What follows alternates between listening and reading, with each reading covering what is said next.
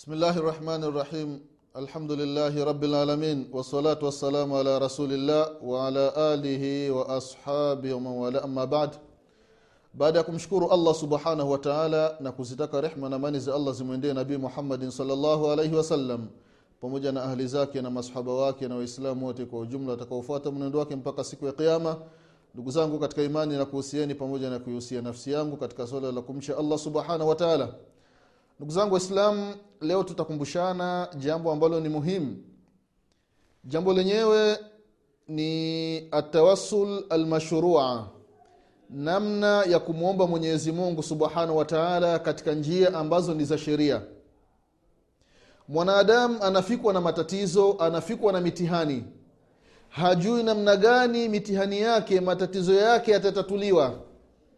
Unajikuta amekaa hana la kufanya hali ya kuwa mwenyezi mungu subhanahu wa taala au mtume salllahu alaihi wasalama wameweka njia za kumwomba allah subhanahu wa taala. Njia ambazo ni za sheria. Mwanadamu ukizitumia njia hizo unafika kwenye malengo bila matatizo yoyote. Ndugu zangu katika imani mwenyezi mungu subhanahu wataala anasema ndani ya quran ya kwamba walillahi lasmau lhusna fadiuhu biha mwenyezi mungu subhanahu wataala anayo majina mazuri. Basi mwombeni mwenyezi mungu subhanahu wataala kupitia majina hayo. Katika njia ambazo ni za kisheria za kumwomba mwenyezi mungu subhanahu wa taala ni kumwomba allah tabaraka wa taala kwa kutumia majina yake. Ya allah ya razaq una matatizo ya rizki tumia jina la mwenyezi mungu subhanahu wa taala ya razaq mwenyezi mungu ana sifa ya kutoa riski wewe ni mgonjwa. Tumia sifa ya mwenyezi mungu subhanahu wataala na jina la allah tabaraka wataala ashafi mwenyezi mungu ndio ana sifa ya kuponyesha. Sasa binadamu unafikwa na matatizo ni mgonjwa unaacha kumkimbilia allah subhanahu wataala unafanya mambo ambayo si ya kisheria hali ya kuwa kuna njia za kisheria za kumwomba mwenyezi mungu subhanahu wataala ndugu zangu katika imani mwombe allah subhanahu wataala kutumia majina yake matukufu. Na mtume salllahu alaihi wasallam akasema katika hadithi ambayo kaipokea aba hureira radiallahu anhu hadithi ambayo ni sahihi ya kwamba inna lillahi tisatu watisina asman mwenyezi mungu subhanahu wataala anayo majina tisini na tisa. Man ahsaha dakhala ljanna allah subhanahu wataala anayo majina tisini na tisa. Yeyote atakayehifadhi majina hayo tisini na tisa baada ya kuyahifadhi akayafanyia kazi majina yanaelekeza kitu fulani na huyu mwanadamu aliyofikwa na shida akatumia yale majina ya mwenyezi mungu subhanahu wataala kutokana na shida yake na akafa katika hali kama hiyo mwenyezi mungu subhanahu wataala kupitia mtume muhammadin salllahu alaihi wasalama anasema ya kwamba ataingia peponi. Hii ni fursa ndugu zangu katika imani. Wewe unatafuta ilmu ni mwanafunzi. Mwombe mwenyezi mungu subhanahu wataala kwa kutumia jina lake. Ya alim mwenyezi mungu ndiyo mjuzi. Taka ilmu kupitia jina la allah subhanahu wataala wewe huna subra mambo yako ni ya haraka haraka subra yako ni ndogo. Tumia jina la mwenyezi mungu subhanahu wataala ya sabur. Mwenyezi mungu wewe una sifa ya subra. Na kuomba mwenyezi mungu unipambe na mimi katika subra. Usisahau kum, kumtaja allah subhanahu wataala kutokana na majina yake ndugu zangu katika imani. Vile vile katika njia ambazo ni za kisheria za kumwomba mwenyezi mungu subhanahu wataala unamwomba allah tabaraka wataala kupitia mema yako uliyoyafanya mwenyewe. Umeenda hija umeenda umra kuna siku umemsaidia maskini. Sasa wewe umefikwa na matatizo unakumbuka yale mema uliyoyafanya. Unamwambia mwenyezi mungu subhanahu wataala ya allah ewe mola wangu siku fulani nilimsaidia mtu fulani. Wakati ninamsaidia na mimi nilikuwa nina shida lakini nimejidhili mwenyezi mungu subhanahu wataala nikaona ya kwamba huyu ndugu yangu mwislamu huyu ndugu yangu binadamu ana shida zaidi kuliko mimi. Nikamsaidia hali ya kuwa mimi nina shida. Mwenyezi mungu nimefikwa na matatizo kadhaa. Ya allah nakuomba na mimi unisaidie. Uone msaada wa mwenyezi mungu subhanahu wataala namna utavyoshuka kwako. Usighafiliki mwenye ndugu yangu mwislam katika kumwomba allah subhanahu wataala angalia mtume wetu muhammadin salllahu alaihi wasalama anatutolea mfano uliotokea katika zama za bani israil mwanamke ambaye alikuwa na sifa ya umalaya umalaya wake umefikia katika daraja ya uchangudoa. Ni malaya wa kutupa mjini. Kila mtu anamfahamu kama huyu ni malaya wa kutupa.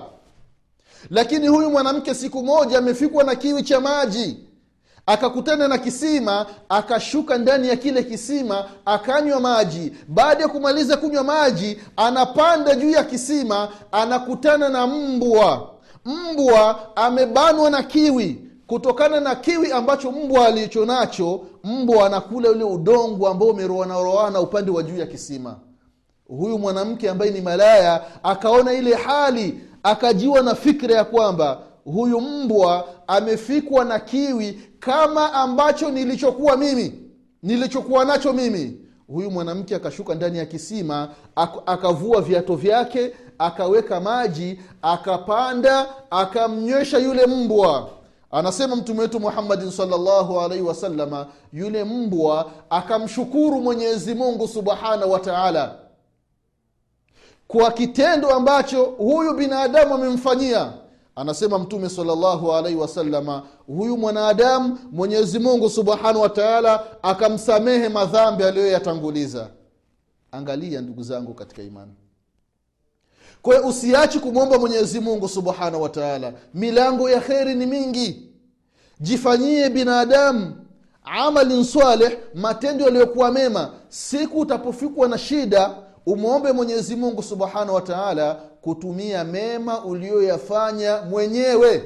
Na wala usimwombi allah subhanahu wataala kutumia mema ya mtu mwingine. Mtu fulani kenda hija sasa wewe umefikwa na matatizo unamwambia mwenyezi mungu ya rabbi niondolee matatizo yangu kwa sababu fulani amekwenda hija hapana.